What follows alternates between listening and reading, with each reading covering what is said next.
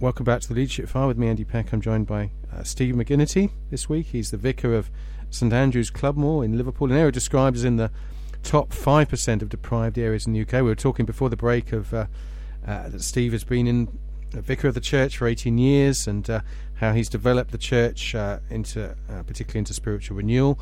And then we started to talk particularly about some of the projects that Steve's been involved in, and the church has been involved in um, uh, as as they sought to, to reach out into the community. Um, St- Steve, um, have any of the, the projects that you've engaged with kind of surprised you in their in their success, or maybe even their lack of success? Yeah, uh, yeah. I guess uh, a few come to mind. Um, over the years, we've tried different things, some of which have worked and some of which haven't. Um, uh, one that did surprise me was fairly early on. Um, we started uh, Saturday morning breakfast cafe.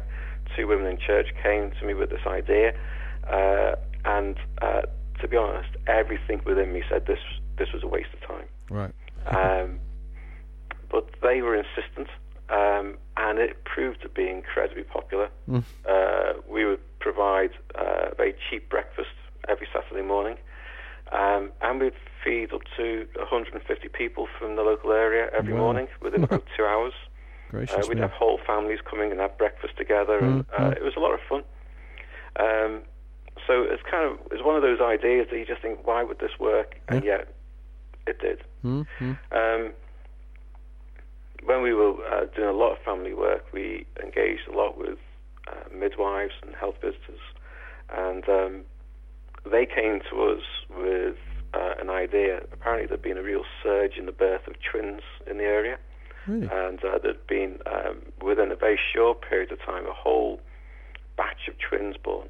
And a lot of the, the mums, particularly, were struggling. Uh, and so they asked us to set up effectively a twins group. Mm-hmm. And um, we thought it was a great idea. No one came. uh, we gave up after about two months uh, with absolutely uh, no one attending. So we thought it was going to be one of those great ideas that you know that would um, help local people just didn't happen. Um, I suppose the other thing that surprised me really is uh, is food bank. Um, just kind of seeing the level of poverty. That that you, as a vicar, I've been here 18 years. I'm aware of the poverty in the area.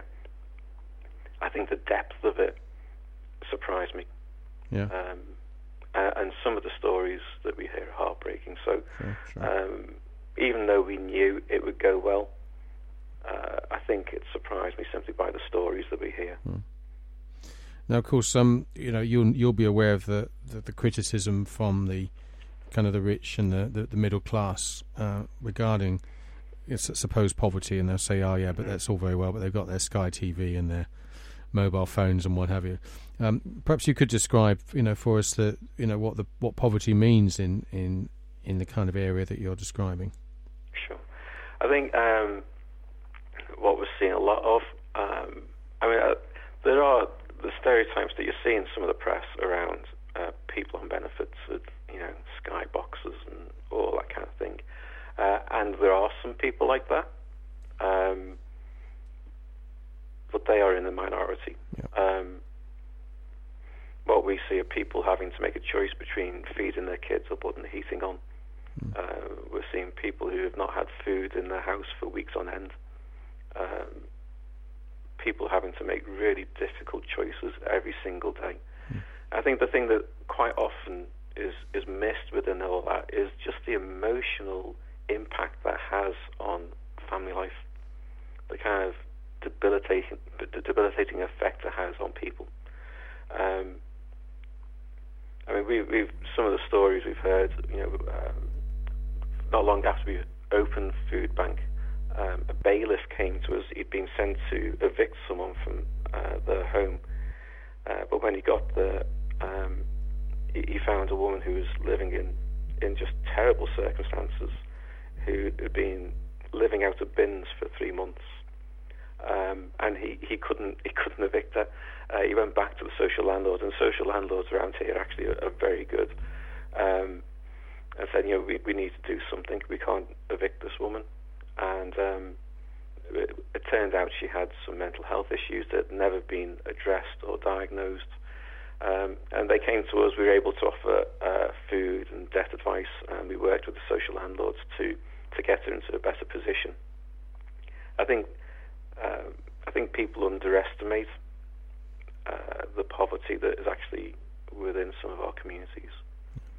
Um, yeah, and for for some of our uh, volunteers, when we have 150 volunteers uh, across all our um, uh, activities, uh, they, they can find it a struggle sometimes.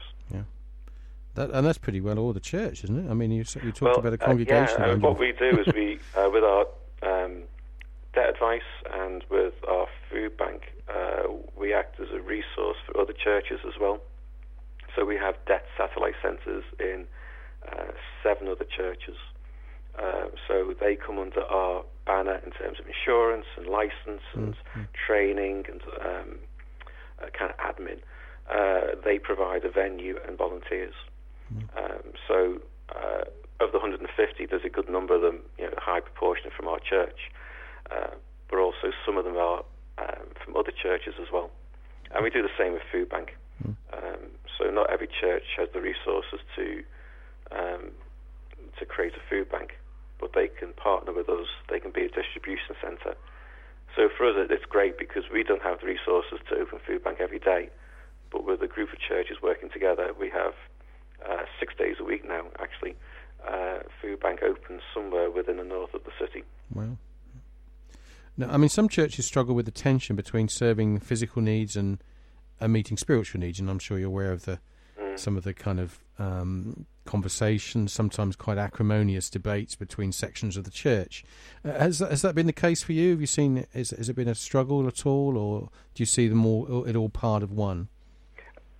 Uh, for me, it's all, it's all part of the gospel. Mm. It's all part of uh, the same thing. You know, we are here to uh, to see the kingdom grow, and um, the kingdom is not just a spiritual thing; it's a physical thing as well. Um, and so, when we do debt advice and food bank, uh, we are there primarily to help people out of debt and to help people through food poverty.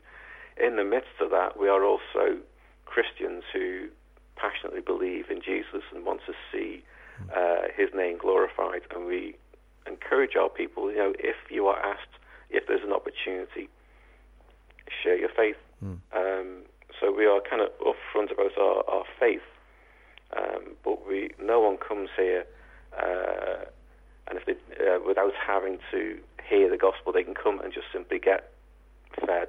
They can get their issues dealt with. Sure. Um, but within all that, Jesus is at the centre for mm, us. Mm.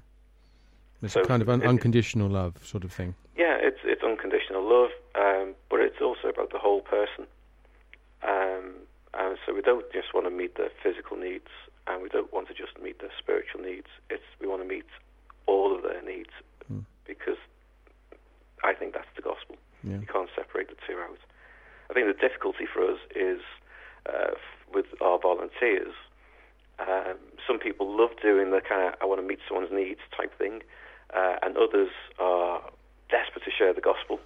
And um, it's trying to get both of those two different groups to learn how to expand their thinking a little bit and to develop in, in other areas of how they minister to people. Because mm. um, they, they all like to go off on their own little hobby horse. So uh, we need to constantly work with people to who love doing the, the physical needs thing and say, you know, how can you also share your faith in the midst of that? You know, because that is actually uh, a, a, thing that we should all do. Uh, and for those who want to share the gospel, we want to encourage them to see how actually meeting someone's needs uh, is a way of also sharing the gospel. It's not just by our words; it's also by our actions. Indeed, yeah, yeah. wonderful. And just just closing question, Steve: Are there, are there books and resources that have you know you found particularly helpful? Maybe authors or um, you know particular things you think you go back to time and time again. Um, I, I, think for me at the moment, um, stuff I keep going back to is, is uh, books by Alan Hirsch. Oh yes, mm. uh, which is which is all about effectively church mm. becoming far more missional. Yeah. Um, and, and missional in the whole, you know, both physical and spiritual needs. Um, so uh, his books I've always found extremely helpful, uh, thought-provoking, well-written. Um, also because of things that we're doing with missional communities here, um, books by Mike Breen have also been extremely useful. Yeah, yeah. Yes, Her, as, uh, for for listeners, uh, Hirsch is H I R S C H, isn't it? Alan Hirsch. That's correct. Yeah. yeah. And he's written, I think, with Michael Frost as well. That's right. Um, and Mike Breen, of course, used to be um, of these shores now in the states. Yes. Um, yeah. Is that B R E E N or E A N? That's correct. Yeah. B R W N. That's right. So, um, and some of his stuff on missional communities certainly, uh, and cluster communities, etc., has been uh, foundational for many people's thinking. So, mm. um, yeah. Steve, it's terrific to, to chat with you. Thank you so much for for sharing and uh, and, and, giving us an insight, uh, which for many, you know, for some folk is, is a long way away uh, geographically, and also um, kind of um, emotionally, perhaps from uh, from where the kind of lives they lead.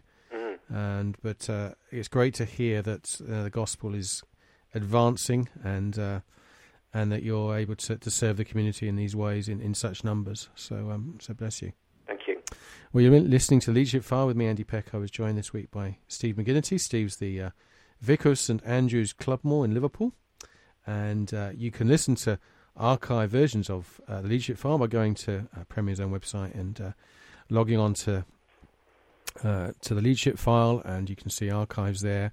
You can go to iTunes and even download uh, some of the shows um, and listen to them again or for the first time. So it's been great to have your your company again. Look forward to you joining us uh, next Sunday at 3:30. Thanks for tuning in. You've been listening to the Leadership File on Premier. Andy Peck serves as a tutor at CWR, a Christian charity whose courses and publications aim to apply God's Word to everyday life. Contact him via email apeck at cwr.org.uk.